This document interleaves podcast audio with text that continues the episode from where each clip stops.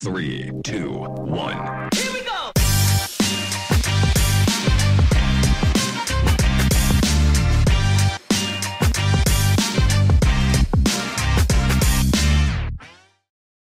Hello and welcome back to another off-season episode of the Texas Private School Podcast. As always, I am one third of your hosting crew for today. Walker Lott joins us from Fort Worth, Texas, and we have SPC analyst Jack Klosek here on the episode today to detail our SPC preview. Jack, number one, how are you doing, and how are you feeling about the outlook of SPC this year? Wes, thank you, thank you so much for having me. Um, being able to be an analyst here is truly a blessing for me um, to be able to stay involved in the game um, that I love, that helped me grow, is really, really special. So um, I've been enjoying summer, been working um, on vacation right now, but always staying up to date with the football stuff.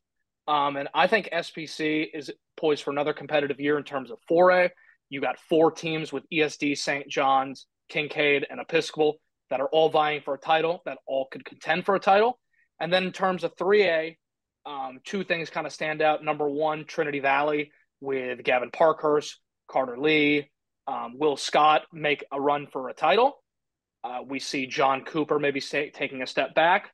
And then the rise of Houston Christian, led by transfer quarterback uh, Brent Kilchrist and uh, athlete, defensive back, uh, receiver Jordan Eli Stewart. So I think this is going to be another fun year of SPC football, and I, I can't wait for the season to begin.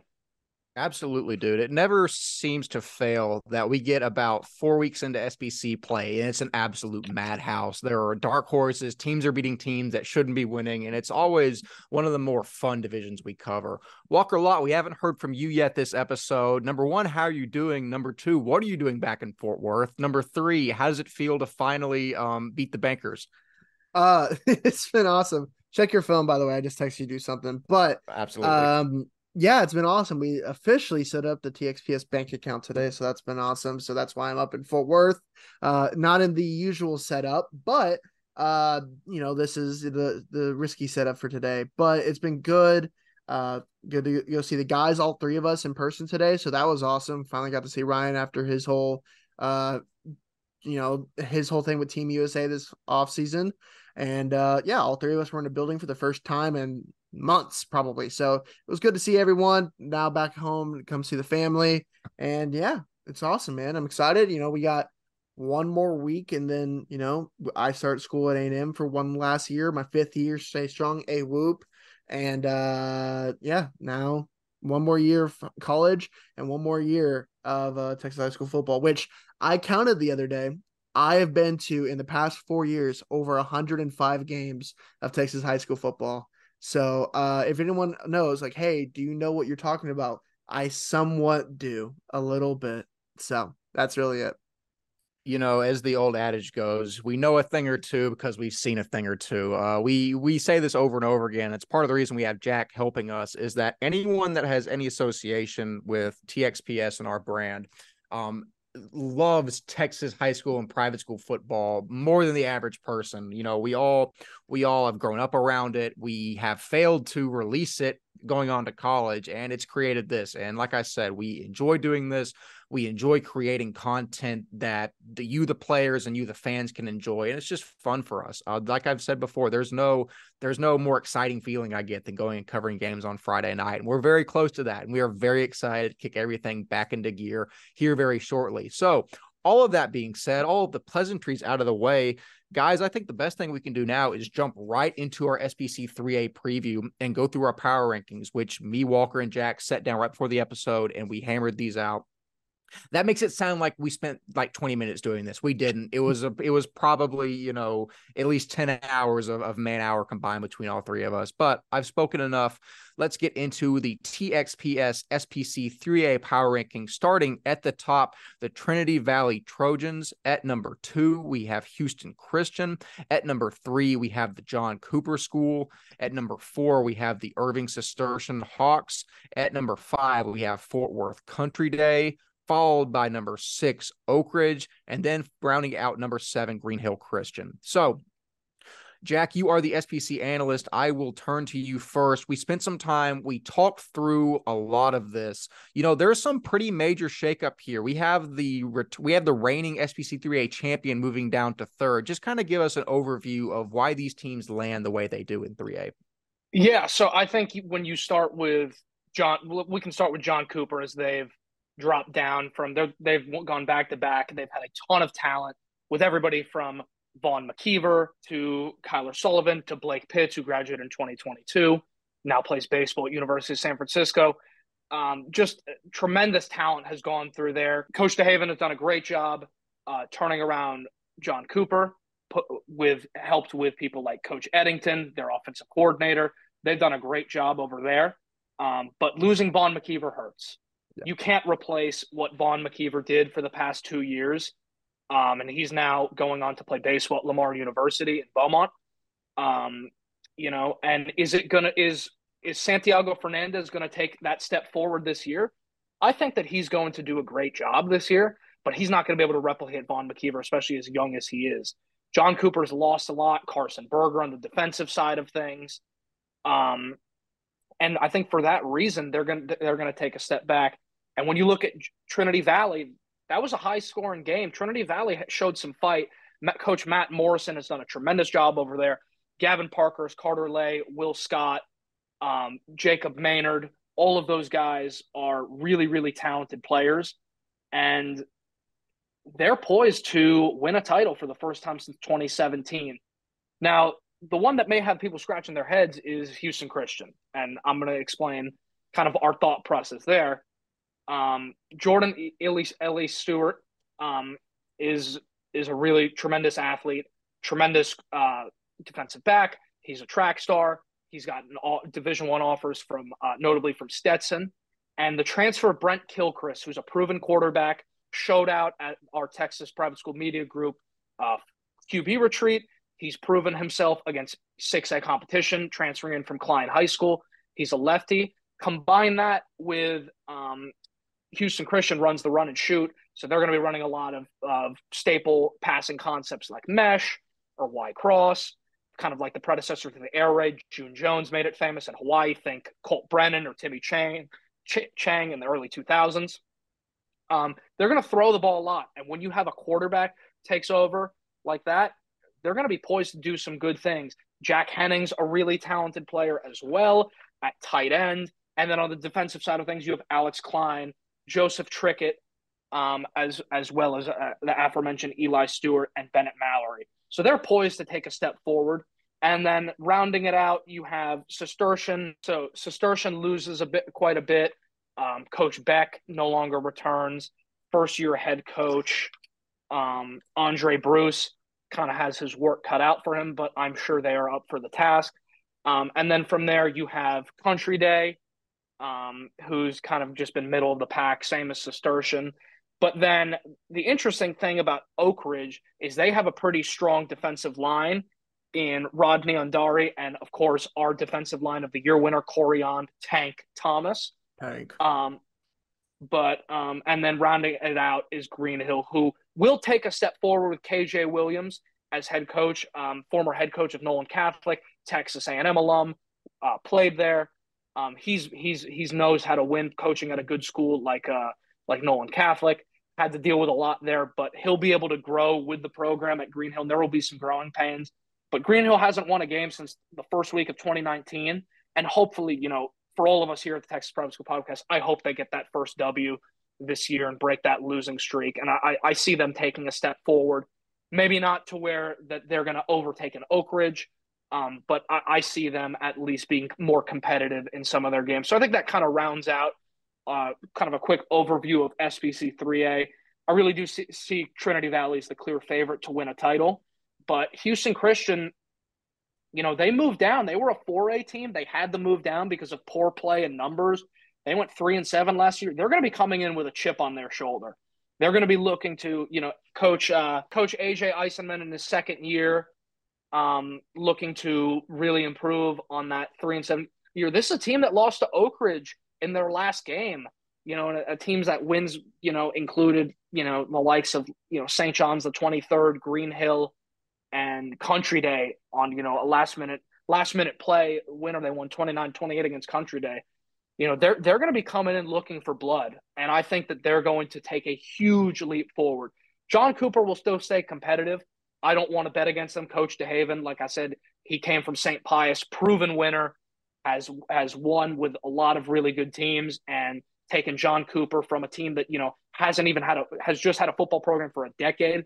You know, taking over for Brent Landrum, who started the program there, to winning back to back titles, first two in school history. So don't count them out either.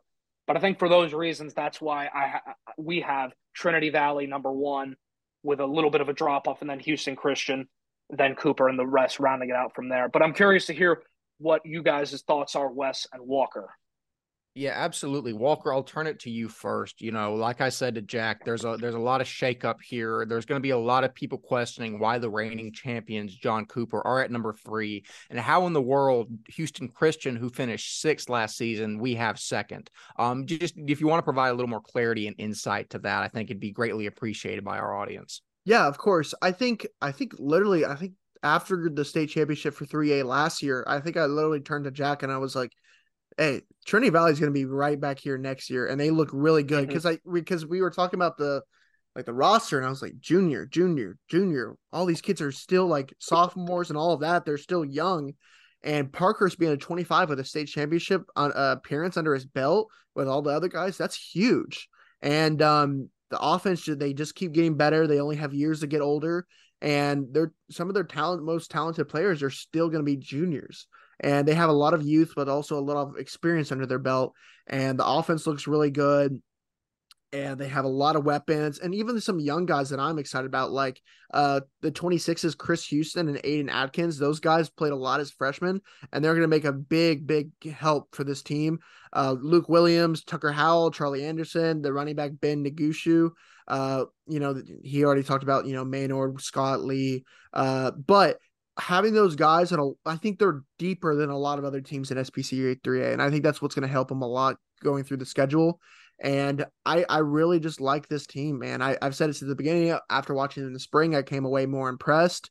Um, and I I I think it really solidifies uh, TVS as the number one spot. Uh, the thing about John Cooper is I think after even us seeing him in that over the summer or spring, we say they have talent. They do. I think one of the best athletes in all of SPC 3A will be uh, Dean Calhoun. He might be the best athlete in SPC 3A. Um, maybe uh, with Jordy Ellie Stewart, he might be the other one that can compete for that title. But um, and Carter Lee, Jacob Maynard depends on how you want your athlete to look. But um, you know, I really like Dean Calhoun, of course, and he has one more year to just get better as being a sophomore last year. And you know, he will take the reins as the top guy for that team, but they have a lot of questions, like he mentioned, of quarterback, leader on defense, and all of this, and a lot of guys that are just they're graduating a senior class and also a senior class before that that also graduated. So they just have back to back senior classes that you know take a lot away from the squad, and they're just young for the first time in a while, and so their young classes are getting stronger. You know, uh, I know that's one thing that he really. Uh, the coach DeHaven really told told us when we were out there was they've really gotten to the weight room in those younger classes. And so I don't think it's going to be that far of a step back, but they're just going to be young for the first time in a while, and that's going to hurt them a little bit. And then Houston Christian, um, seeing them in the spring, they like some of their athletes, I really, really am impressed with Jordan Stewart, Jordy Elliott Stewart, uh, the other guys they have, um, you know, guys like uh, uh, Jack Henning, uh, Bennett Mallory, Adam Shepard, you know, guys like that, where I even saw and I was impressed with. And I, after coming to the the quarterback retreat and competing and competing well, Brett, Brett Kilchrist really, really impressed me, uh, and just showed how uh important he will be to that offense. Because with his arm, he will be probably the, one of the better quarterbacks they've had in recent memory, but he also is really, really good with his legs too, which I think is going to be a key key piece for this offense. I really like Brett, man. I think he, if I think he has the tools to kind of lead this team, has proven at the 6A level at Klein, and I think he's going to help this team maybe get back to the state championship for the first time in a while for Houston Christian. But um, the other teams, we I don't know if we've talked about yet a lot more, but I kind of that is my reasoning for the top three for sure. I also think um, Walker brings up a great point. When you look when you looked at when we looked at Trinity Valley last year, you know, say what you want about you know num- numbers matter and stats matter and all that, but sometimes the good old eye test can do the trick. When we saw Trinity Valley last year playing, when you look at those guys and you see them warming up, you see them playing, you know, the good old eye test doesn't always lie. It can be a little unreliable at times when you look at yeah. more advanced statistics. But when you look at a Kevin Parkhurst, a Carter Lay, uh, Chris Houston, Will Scott, Jacob Maynard, those guys look the part. You can tell they're getting after it in the weight room. You can tell they're training. Uh, in the case of Parkhurst and Carter Lay, those are multi-sport athletes. Those guys both played baseball. Those are guys who are, you know, football player aside, those guys are athletes who train, who fuel their bodies for competition. And especially in 3A when numbers are smaller, you know, you need guys like that who are going to be who are going to get after it in the weight room, who are going to train, who are going to be reliable, dependable, who are going to be fast, not get hurt. That makes a huge difference. And when you have guys that have proven to do that, that you're going to have a pretty special team. And especially when those are your leaders who are putting in the work off the field, who are leading their team in the weight room and summer workouts and spring ball, that's when you have a chance for something very, very special to happen. Um, with that being said, the the other thing um, when you look at a Brett Kilchrist for Houston Christian, one thing why I'm pretty bullish on him and Houston Christian as a whole is we saw Carson Gordon go from somebody who wasn't really playing at Ridgepoint to being a star at Episcopal. Um, you know that that the kind of transferring in from from a public school where you're playing against, for the most part, better competition, and especially a guy that was that that played at Klein, which is a solid 6A program in the greater Houston area, playing against good 6A competition. Now you're going to go against and play against really smaller schools, smaller 3A schools, and you're going to be in an offense like a run and shoot where you're going to be throwing the ball a lot, where you have some solid receivers and Jack Henning and Jordan Ellie Stewart, where you're going to be running a lot of staple passing concepts. And on top of that, you can run with your legs. You know, they don't really utilize the running back a lot. You you have a chance to do something pretty special on the offensive side of the ball. If Houston Christian can get that passing game going, with a proven leader like Brett Kilchrist, and I see on social media, he's they have an awesome social media. You guys should go follow them um, in, in terms of both um, football stuff, but also devotional, spiritual stuff. It's, it's a good follow, and they do a great job marketing their players. You can see they're putting in work, and they have a proven leader in Kilchrist, and that's why I think when you get when you get somebody like that leading an offense that plays to your strength, you're gonna have it. You're gonna be able to go from a three and seventeen finishing sixth to an above 500 team that's maybe vying for a title. Yeah, I completely agree with all the points raised um, up to now. I will say, and it's it's kind of pointing out the obvious, but a huge, huge factor in how we do these rankings is obviously it's returning production. You know, you have a team like John Cooper that even though they went undefeated in SPC play and then won the SPC championship, there's a lot of question marks there because yes, they bring back Dean Calhoun, who is arguably the best player, maybe besides Vaughn McKeever, um, on that Dragons team. But you know, they lose Vaughn McKeever, they lose Kyler Sullivan, they lose so much production. There's a lot of question marks there. Whereas TVS, you're bringing, like you said, Walker, y'all saw that that roster at state last year, and it was junior, junior, junior, sophomore. You know, I mean, bringing back Parkhurst, Scott, Maynard, Carter Lay. I mean, it's just it's it's really all that we have to go off at this point is is how much returning guys are you bringing back, and that's big with with teams like TVS. Um, Houston Christian, I love, man. You know, I it's a bold pick. Us moving them from a two and four district slate last year, finishing sixth to the second spot. But I mean, maybe it's just maybe it's just the former receiver in me that loves the run and shoot, that loves the the passing game. I can be a little biased in that regard. I'll I'll fully admit. But I think all the points y'all raise are valid. I mean, I think between Brett Kilchrist, who I love how Jack said's a proven leader, we saw that we saw that at the quarterback retreat as well. I mean, he he's very vocal. He throws the ball well, almost as good as anyone we saw at that retreat.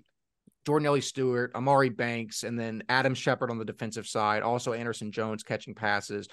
You know, I think I think they're going to be in really good hands. And plus, I'm a huge Coach Pearl fan, their athletic director, so that can that can also play a factor. But yeah, that being said, I mean, I think the top three are, are very very solid. Before we get off of 3A, I want to ask y'all you know, rounding out after three, we have Cistercian, Country Day, Oak Ridge, and Green Hill. Maybe with the exception of Green Hill, do y'all think anyone between Cistercian, Country Day, and Oak Ridge can possibly, you know, play spoiler to the top top three? Jack, I'll start with you. Um, if any team were to do it, I think it might be Oak Ridge. I say that because their D line is really, really talented. Um, it's tough to have one one really good defensive lineman in SPC 3A, but when you have two in uh in in Corian Tank Thomas and and Rodney Undari, I think when you stop the run game up the middle and when you have guys who are moving and moving like that can get off blocks, I think that that can play spoiler a little bit. And in fact, Oak Ridge spoil played spoiler to Houston Christian last year. Um, mm-hmm. but I mean, one of the things that we've seen in 3A, um, as long as we've been doing this, is kind of when you get out of that top two, top three, anybody can really beat anybody on any day. And then in non-conference, they those teams tend to struggle a little bit, whether it be a Country Day or an Oak Ridge, Cistercian. All of those teams kind of fall in the same bucket where, you know, it's kind of a kind of a crapshoot in between who's going to win the games. But I could see Oak Ridge playing spoiler. But you know, I could also see Fort Worth Country Day played Houston Christian pretty close last year.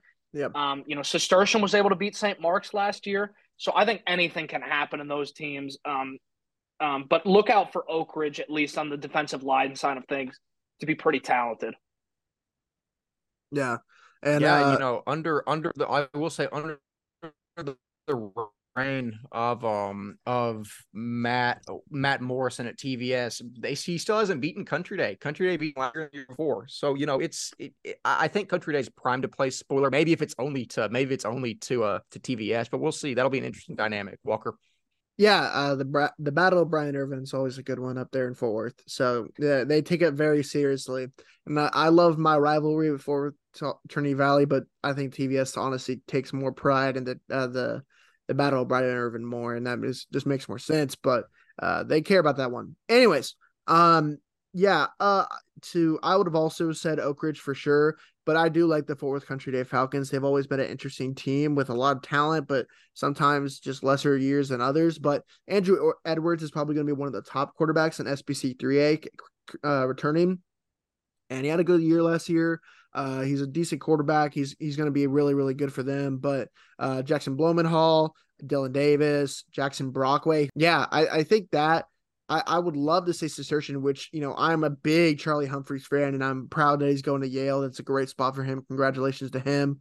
Um, yeah, I think uh, I just don't know if they have a lot of talent with also a new head coach coming back. And they lose a lot, like Dan O'Toole. Dan O'Toole and Natsu Nuni uh, leaving last year is huge. Um, or, you know, graduating is huge for them. But uh, I you know Ryan Sproul is a decent. He looks a pretty good tight end defensive end for them, and Cade Burke is going to be there, and who's going to be uh, really good for them. Michael Peterman. Those guys are going to be a really good uh squad for Cistercian. I just don't know if they have the overall talent to kind of compete with the top two again this year. But um, and I I just want to say I'm I'm excited to see how this Green Hill team does, man. Um, we love Coach KJ here, and he's a great dude. One of the, you know, no, I've not heard anything really bad about him. And coming into kind of, you know, he was the strength and conditioning coach before his head coaching job in Nolan. And so being able to actually really maybe have a team where he can start the program and learn and, you know, have that culture might be really good for him. And, and having a place like Green Hill where you can get really good athletes in there if you really want to, where he, they've done it for basketball for years if they can do it for base uh, football too, where they got Caden Castillo, uh, you lose Winston Black to graduation, who's probably your best player you've had in the past couple years, and you lose Anthony Banks to Prestonwood. But um, kind of having this program under him, and you know, a guy like uh, Brandon Polk and you know KJ Caden Castillo are going to be two guys that are going to be really essential uh, for the restarting of this Green Hill program. So a lot of excitement and uh, even under the uh, the top three. So I'm excited for this. Absolutely. You know, it's going to be a fantastic battle. We outline the top three teams that we think are the real contenders here, but I think regardless, you know, it's going to be it's going to be a super fun race. It's going to be a super fun divisional run, like it always is in SPC 3A. So it'll be a good time. But before we get into SPC 4A, we're going to have a word from our sponsor, High Point Apparel. This episode is brought to you by High Point Signs and Apparel. Walker, we have worked with High Point Signs and Apparel. We love them. They're fantastic sponsors. All this sick apparel that we are putting out that we've given to the quarterbacks, the camp shirts, the hats, the apparel shirts and hoodies, they're all made by High Point. They do a fantastic job. They don't miss deadlines. They provide exceptional customer service. Both me and Walker can attest to that. They will meet or beat any price, and they create online stores that can provide your employees with apparel or they can be profit centers you know, Walker, uh, we're incredibly grateful for High Point, not only for sponsoring us, but for allowing us to fulfill a dream of ours in creating our own merchandise that I yeah. think, quite frankly, looks amazing. I mean, what are your what are your thoughts on on High Point signs and apparel and what they allow companies to do? Uh, yeah, it was an amazing experience with them, and we're still going to work with them continuously down the line. Uh, nothing but great things to say about them, and even the online store that we, you just mentioned, we're going to have that for ourselves, and having able to, you know, when y'all want to buy our merch in a couple weeks, that's how we're going to do it through them. And so, uh, George Jacobus is a great guy, and he kind of leads the team over there, and he has he's a father of private school kids. He he loves the loves the uh whatever the landscape and the community that, that we're trying to build and not a no there's no better way to help help uh, build the community than support high point apparel so thank you guys over there for helping us out and excited to keep working with them man Absolutely. Yeah. Any any links to socials or websites for High Point Signs and Apparel will be located in our bio in the description of this episode. Please go through that link, check them out, set up a meeting with them. I promise you, if there is any better company for custom signs and apparel. I haven't found one yet. So go High Point Signs and Apparel, all the links in our description. And thank you yet again to High Point for sponsoring this episode. All right, guys. So, all of that being said, we now are on the verge of previewing SPC 4A. Like I've said a million times before, incredibly fun division. Can never really pinpoint exactly what's going to happen. You always seem to look up, and all these teams that should be winning are winning, and it's it's beautiful to watch. I love the chaos. But you know, I'm going to get straight into our power rankings and I'm going to let Jack go off the rip and say our overview on the division. And I, I have a feeling, and I, I, was also very uneasy about making these rankings because it just it doesn't seem right to me, but at the same time, it does, and we have to go with the information we have. So, all of the wind up aside, the TXPS Media Power Rankings for SPCA go as follows: SPC 4A. My apologies. Number one, Episcopal Bellaire. Number two, St. John's. Number three, Episcopal School of Dallas. Number four, the reigning SPC 4A state champions, the Kincaid School. And at number five, rounding out SPC 4A, we have St. Mark's. So, Jack, I think it's fitting that I turn to the Kincaid alum here in in a poll that would seem by many that we vastly underrate Kincaid. Um, I I don't feel good about this at all, to be honest with you. I know we're going to look up in in the last week in October, the first week of November, and Coach Larned and Kincaid are going to be playing for an SPC championship, and we had them ranked fourth in our poll. Just, I know it's going to be shocking to some people to see St. John's go up to second, et cetera, et cetera. Just what are your thoughts on the overall landscape of SPC 4A and how we have it predicted? Yeah, so let me preface this by saying there are four teams out of five that could win a title. Episcopal, ESD, St. John's, and Kincaid, each of them have their strengths, have their weaknesses. Each of them could win a title. Each of them have great head coaches. Each of them have had, each of them won seven games last year in the regular season. Um, each of them played each other close. ESD beat Episcopal. Kincaid, EHS beat Kincaid in the regular season. E, St. John's beat ESD. Kincaid beat St. John's. Um, you know, Episcopal beat St. John's. So they kind of all went back and forth. Yep. But to give our viewers um, a little more insight on how we do this, we create one power rankings for the whole podcast. That encompasses my opinion, Walker's opinions, and Wes's opinion. So when you look at it from a holistic point of view, it, and and we have to go on what teams you know have what they return, you know that makes our job a lot more complex. Do I think Kincaid likely has a good chance to play for an SPC title. And I'm not just saying this because I went there. Absolutely. Coach Lauren had won with the worst, with arguably the worst team he's ever coached last year against a pretty, pretty darn good Episcopal team. But Episcopal gets stronger this year.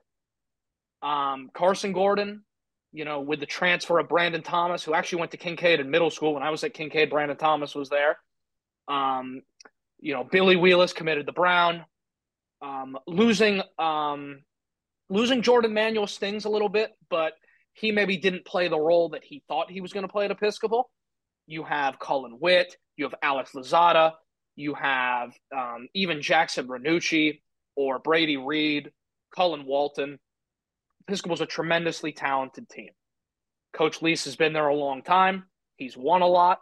They have a very creative offensive coordinator in Coach Dan Casey and a really solid defensive coordinator in Jimmy Moynihan. So putting Episcopal aside with the talent they have, you have St. John's. No matter how you feel about where we rank St. John's, Coach Veltri has done a tremendous, tremendous job taking over for Steve Gleaves. You know, when I started at Kincaid, Kincaid St. John's was not a competitive game. St. John's hasn't has run a spread offense for less than a decade. They ran the veer up until 2016. Mm-hmm. Um, which is actually a pretty fun offense. It was cool being young at Kincaid watching the veer being run. Um, coach St. John's also has quite the Kincaid connection. Their new offensive line coach is none other than Tyler Higby, who played foot went to Kincaid, graduated in 2014, played professionally for a little bit in the USFL, um, and uh, went to Michigan State. Blake McKay is a uh, Kincaid alum, class of 2006, is their defensive coordinator. Kevin Veltri was the offensive coordinator under Coach Larned from 2014 to 2018. Coach Malone was a coach there as well for several years. They have Stephen Gill. They have Will Hoffrecht. They have um, Matthias Adroge as their kicker. Um, they have a lot of really talented pieces. Cole Allen, mm. um, who maybe changes the Kincaid game last year. You know, you know, shoulda, coulda, woulda. We could have seen what happened, but he didn't play in that game. L- lose, losing Robert Reiser and Brown commit uh, Brown now Brown football player Pierce Leverett stings a little bit, but Coach Veltri is such an off, uh, such an ingenious mind on offense. And St. John's has been knocking on the door. It's been over a decade since they beat Kincaid. They they were able to snag a game from Episcopal uh, in 2021, but got destroyed last year. But they beat a pretty good ESD team last year who had Teddy Sparrow and what was their quarterback's name? I don't uh, think he ended up playing anymore. Uh, Burke was it Burke? Yeah, and Patrick, who had Teddy Sparrow and Patrick Burke. Um, you know, so then you move to ESD from St. John's, and there's not a big drop off. Uh, transfer quarterback Jake Jerky is the big story. A proven winner at Frisco Memorials, threw for 2,300 yards last year, played in great, you know, great uh, Dallas Fort Worth Metroplex competition in Frisco. You know, he's a 25, and you know he has Hutch Chipman leading the way. He's very talented tight end. Was nominated for tight end of the year um, or receiver of the year, excuse me. Um, and you know th- th- they were knocking on the door last year, seven wins. They had an undefeated regular season in 2021. Coach Williams um, has done a nice job over there. In terms of talent, you know, when you look at talent, it's on paper, ESD looks the part. And then you get to my alma mater, Kincaid. Nico Gomez, Miles Rader, all of those, Parker Kibitza, Christopher Carlson, Oliver Eads, all of those guys have been on varsity for a couple seasons now. All of those guys are proven winners. They've gone back to back. You know, when it when it comes to experience, Kincaid has it, but they lose the star power of a Micah Bell. They don't have Dylan Bell. They don't have a Cam Henry. They don't have an Alex LeSuede. But at the same time, they have guys with experience and guys who are hungry. Um, and as always, I'm bullish on my guys at Kincaid. I really do think they're gonna they're gonna be able to steal a game from one of the top three contenders that that we ranked, if not if not maybe more. They they very well could compete for an SPC title. You know, each of the top four teams, you know, they they won the same amount of games in the regular season. They beat each other. They play tough non-conference schedules. It's going to be a lot of fun. But then you factor in Kincaid has a quarterback this year you know, which is both kind of a double edged sword because, you know, David Capobianco was tremendous in 2021, was the newcomer of the year. Um, but he doesn't have the same receiving corps as He's not throwing the Cam Henry or Dylan Bell. As sad as that is for me to say, or even an Alex Godsagan or Harrison Lawrence. You have a whole different cast of characters. And Nico Gomez and Miles Raider, they will take up the reins well. I have I have full confidence in that. But at the same time, you know, David has to show that he can dominate, and I'm there's no doubt he's capable of it. But it's different when you're when you don't have those targets. At the same time, David was injured. and reclassified. And while David trained and you know I'm I know did his thing and looked the part in seven on seven, it's tough to substitute on field in game reps. ESD has and Saint and Episcopal and St. John, their starting quarterbacks all had tremendous seasons last year. There is no substitute for in-game reps, no matter how you slice it. Now Kincaid's offense will take a step forward. It'll be a lot more productive. They won't be killing clock. David's going to be able to throw for a lot more. But at the same time, you don't have, um, you know, a Dylan Bell or a Josh Williams or Victor Garza or Micah Bell. You don't have those guys running that wildcat offense that Kincaid's coming to know anymore. Will they run it with Miles Rader and Nico Gomez? Maybe so. But, you know, only time will tell on that front. And then we move to St. Mark's. St. Mark's has really had a tough time with every team. Um, they haven't they haven't beaten um, since before COVID. The only team that they've really beaten that was in 4A was Houston Christian before they dropped down, and most of their games weren't weren't even very competitive. Um, Coach Flaherty, you know, has a great track record. Played professionally a little bit. Went to Princeton. You know, is part of the Garrett family. Jason and Judd Garrett are relatives of his. You know, he's he's a he's a proven leader. He was the head coach at the prestigious Lawrenceville Academy in New Jersey. Um, but at the same time, you know, they don't have too much outside of uh, Henry Estes. Um, and and who was the other guy that you mentioned? Uh, Lucas Blumenhall, the receiver, and Lucas Blumenhall and uh, and Lucas Blumenhall, their receiver.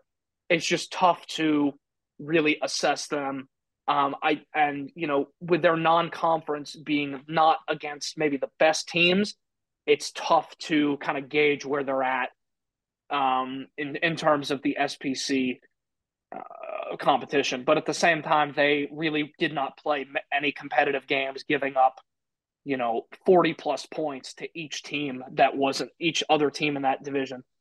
But I'll go back to I'll hit home that you know there's a lot of competition at the top and just because, you know, Episcopal's one and Kincaid's four and St. John's is two and ESD is three doesn't mean that, you know, there's too, uh, too much of a big drop off. You can't make up for what Coach Larned has been able to do in his time at Kincaid. He's won with the most talented team. He's won with the with you know arguably one of the least talented teams.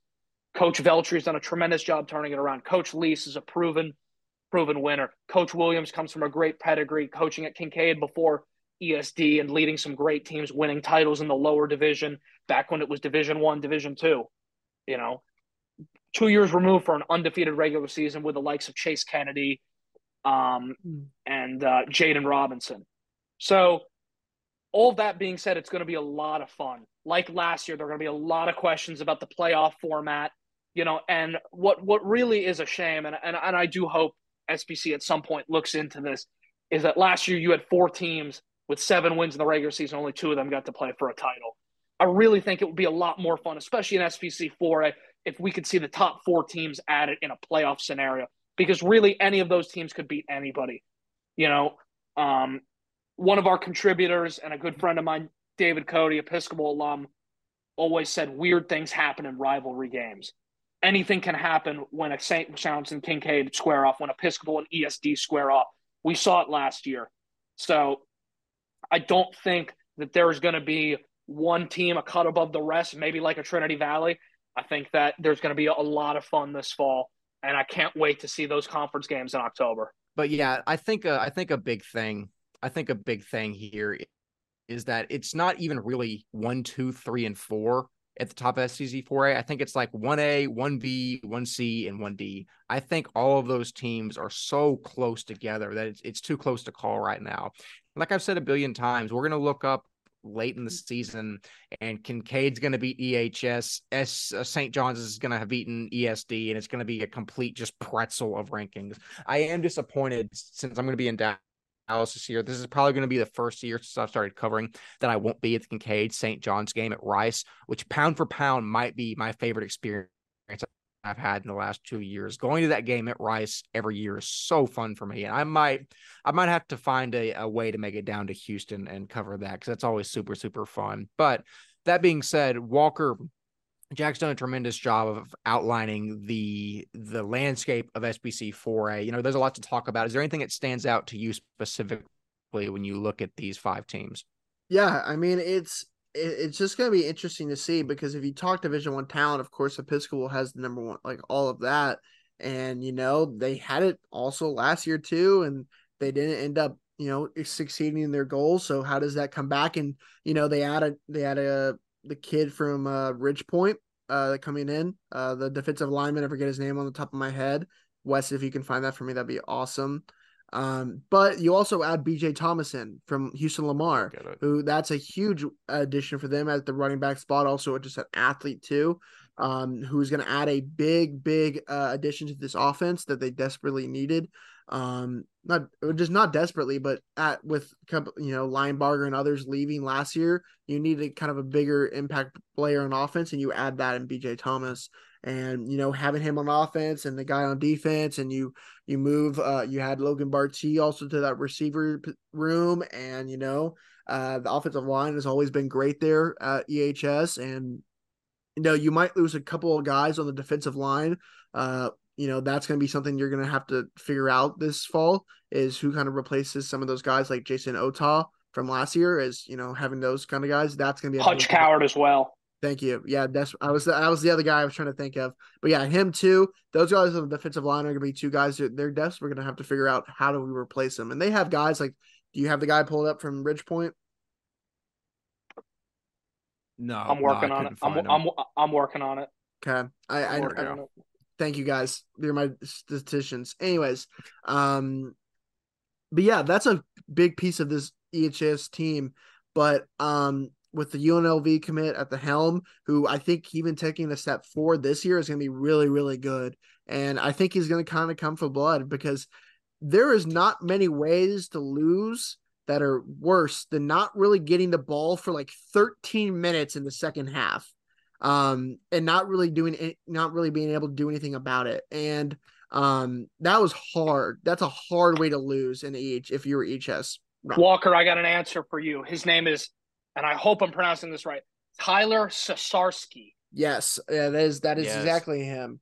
Uh, yeah, that's a he was a he he I think he hit like the 800 pound club as like a um, going into a junior year at Ridgepoint, which is huge, and adding him to the defensive line, uh, you know, with guys like Madden Morgan and other guys behind him, Braylon Thompson as well. You know, that's a big mm-hmm. good defense. But going to my point, back to my point was there's not many ways to kind of hardly like that doesn't hurt more than by maybe the only way to that hurts more is probably like a game winning touchdown at the very end to just seal it.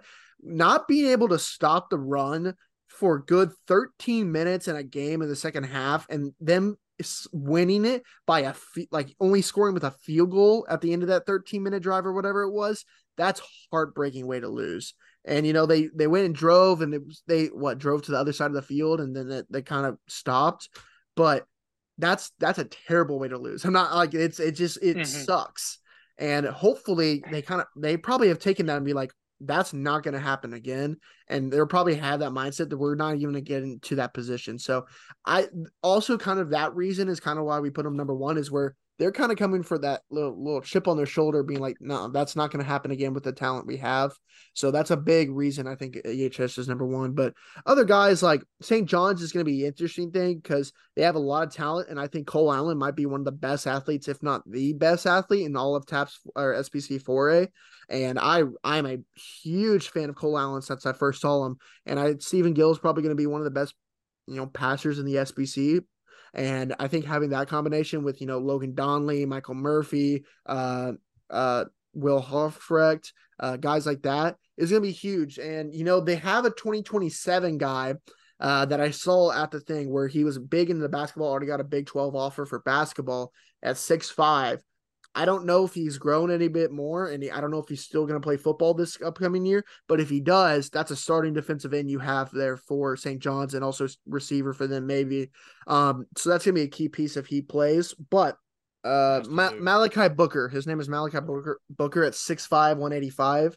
Uh, he's going to be a, maybe a defensive end for them if he, you know, he plays football, but that's another key piece for them.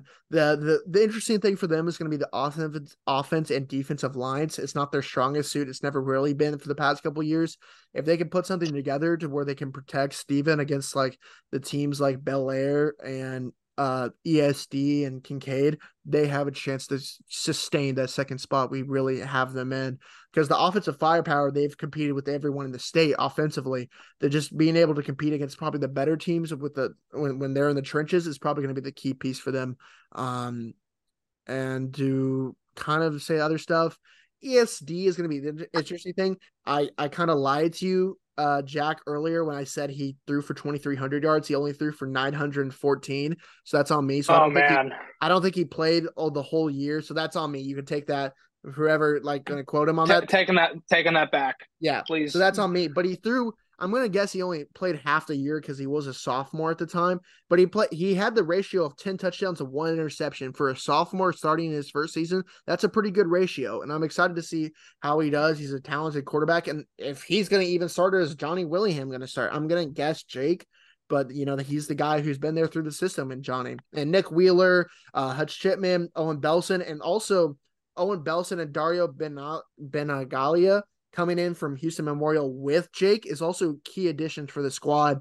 And also Jordan Hutchinson, the 25 wide receiver, is another probably top five, probably six wide receiver in the 2025 class. So having a lot of the weapons they have, ESD could be primed to be something special.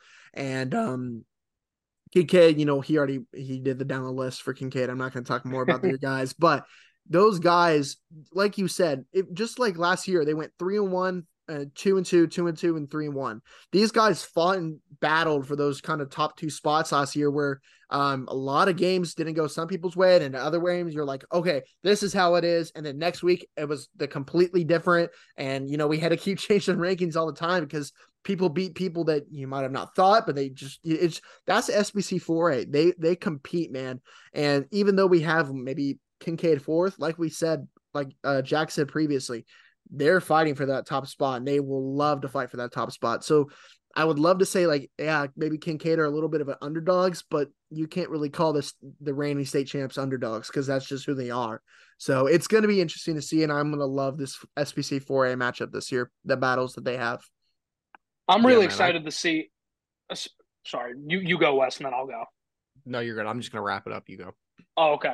I'm really also excited to see Wes uh, or I'm really excited to see Walker just jumping off your point, especially ESD, Kincaid, and Episcopal. Um, look for them. They have some pretty pretty good non-conference schedules. Kincaid opens up against Jasper, who has a lot of really good talent. Yep. Um, Episcopal has Parish week two.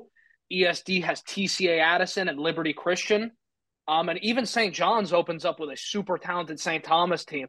So we're going to be able to know a lot about these teams with how they handle their business, playing some really good TAPPS competition as well as some good public school competition as well. Yep. For sure. Yeah, I completely agree. It's gonna be it's gonna be a fun time. All these teams are gonna get tested really early, and we're gonna know pretty well what they're made of right off the rip. But guys, we've talked extensively about both SPC 3A and 4A. We've given you a, a, really deep breakdown on pretty much all the competition there. Like I said, it's going to be a fun time as always. But before we get out of here, we have one last item of business, and that is the overall SPC power rankings. We do this with every division. We go through and rank the individual districts. Then at the end of the episode, we go and we rank SPC 3A and 4A combined. So without further ado, let's jump straight into that. At number one, we have Bel Bellaire Episcopal. At number two, we have Houston St. John's. At number three, we have Episcopal School of Dallas. At number four, we have the first SPC 3A team, Trinity Valley. At number five, we have Kincaid. At number six, we have Houston Christian. At number seven, we have the John Cooper School. At number eight, we have St. Mark's. At number nine, we have Irving Cistercian. And rounding out the list at number 10, we have Fort Worth Country Day. So, guys, we've talked extensively about all of these teams. We don't need to go through and rehash the exact rankings and the details on the team, but Jack, you know, just quickly, we've got these 10 teams here. Is there anything that sticks out to you about the 10 teams that we've compiled in the combined SPC power rankings? Yeah, I, I think first of all, you got to preface it by saying it's a little tough to compare 4A and 3A just because, just in terms of number one, strength of schedule, number two, size comparing talent can also be a little misleading, especially if you know you have a really talented player on, you know, say Trinity Valley, who's maybe playing against a little bit of weaker competition versus maybe Kincaid, like a Kincaid, who's maybe a little bit weaker in terms of talent, but is a proven winner at the 4A level. So that's a little tough. You know, again, guys, I can't stress enough. We have to, you know, this is this these are a collective rankings really based on, you know, talent and and what they have going forward. You know, we really can't look back maybe as much as we'd like to. Um, but I think these do a good job. And I would say really one, I would say really kind of a similar thing to the 4A where these are very fluid. Yeah. You have, you know, one week is going to be the difference. And there's going to be a lot of shuffling around. Um, and, you know, I'm curious to see how Trinity Valley ends up standing. It would be really cool if some of these better 3A teams could play the 4A teams and you could really see head to head. You know, does Trinity Valley being ahead of Kincaid mean that, you know, Trinity Valley 100% would beat Kincaid in a head to head matchup? No, it doesn't mean that at all. But in terms of maybe talent, they're pretty comparable teams. Um, uh, so, you know, with that being said, I, will I'll hand it over to Walker. But I just think that you have to keep that in mind when we're get, when we're looking at this from a holistic point of view. I think you got to keep in mind that there are at the top there's there's you know a lot of teams that are pretty close, and then there's kind of a big drop off once you get past um, once you get past Kincaid and may, maybe to a lesser extent John Cooper and Houston Christian. Sure. Yeah, uh, you know, you got to really think about talent a lot in these preseason rankings, and you know that's why Texas is always ranked so high, and then, then they always fall off. Heyo. Anyways, uh, uh, I love a subtle jab at, at the University of Texas. I'm as sorry. always, you shouldn't, have, you shouldn't have caught me with a mouthful of water. I wasn't expecting that. Sorry, you know, I do think they're going to be good this year. I just let's let's pump the brakes before we finally say they're back. Anyways, um, A and M ten and two record this year. Just mark my words. Absolutely. Anyways, uh, going into the next stage actually of actually private school talk yeah i think uh the rankings are pretty good man there's not much to say i think it's kind of makes sense if you look at it i think tvs is going to maybe prove itself as just not not just uh, a top 3A team, but actually a really good team this year. And I think that's going to solidify them and that maybe that top five spot. But a team like Houston Christian, if they have an offensive just firestorm this year and they have they score a lot of points and have a lot of wins, you could see them jumping up too. But um, I really like how it's ranked. I think this team is good. Like we said not that long ago, with the top four in the SPC 4A, it's going to be solidified, and you're going to see these rankings change a lot over the next couple weeks. So Absolutely. Yeah. You know, I will I will end it by saying this. Um, if you remember any of our preseason rankings from last year, um, right after week one, they all got absolutely shelled. It was chaos.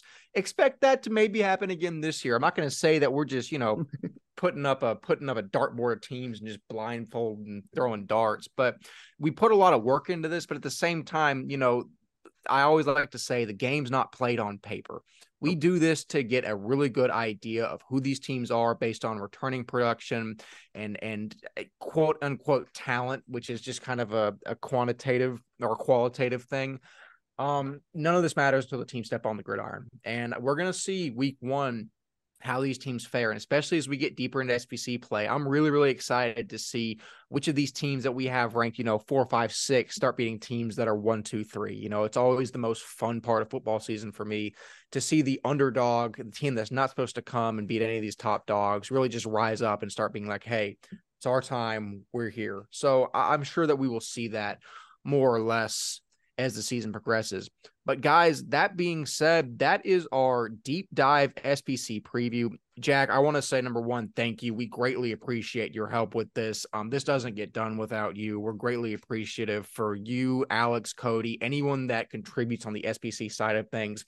As everyone knows, both Walker and I are much more familiar with TAPPS football. We've grown to know a lot about SPC, but it helps us a lot to have guys who grew up in SPC around that culture that that really know what they're doing. So, dude, thank you. It, it means a lot to us. Is there anything that you want to leave the viewers with before we get out of here? Yeah, I, am very, very thankful. Like I said, to have this opportunity to be help you guys in the analyst uh, department, helping out with SPC stuff, but also providing you know insight on the Friday night Twitter space and creating original content on the website. And you know, all I got to say is, man, is look look for the TXPS Media Group to do some pretty special stuff. There's a lot of great stuff coming. Um, Walker Lott has done a tremendous job. I can't thank him enough for his advice and mentorship at West You as well, Ryan. I think we got a great team. There's some special stuff coming, so y'all y'all stay tuned um, because this train is only going to get better and better and better. I'm glad I got in when I did, hmm. um, and I think this is going to be a really really fun year. I look forward to being around, helping you guys out, and just watch for our content, like, subscribe, share. Um, we, we do this we do we do this you know we all got our own things going on in, whether it be internships college you know work stuff you name it. Um, you know we're, we're all at different points in our lives but we still love doing this. So we do we do this for you guys. We do this to help boost you guys help you guys get you know maybe maybe even help get recruited but we do it because we love it. Um, because Texas private school football changed my life, changed Wes's life, changed Alex's life, changed Walker's life. You know, and this is this is our way of giving back, paying it forward. And I hope that you know to anybody who you know, you know is ready is hanging up the cleats, find ways to get involved, whether it be working in your athletic department, you know, like I do over at Columbia, or Walker, you know, worked with TexAgs. Um, find ways to get involved to to um, you know keep giving back to the game that gave so much to us um, I think that I think that you know you can pay it forward for the next generation. It doesn't have to go away when you uh, you know you finish up your senior year of football. So absolutely, that was, that was amazing. I, I could I, I couldn't say it better. You took the words right out of my mouth. Is that I say all the time, we do it because we love it. Walker Lott. Um, it's it's going to be very hard to follow that up. Don't don't at all feel compelled to, to give the full speech that Jack did. But any any closing thoughts you want to leave uh, the viewers with for this episode? No, I won't say much. Uh, still looking for interns. So if anyone's still watching this end of the episode, reach out to us about that. Uh, apparel will be dropping soon in a couple weeks before the season starts, so look out for that.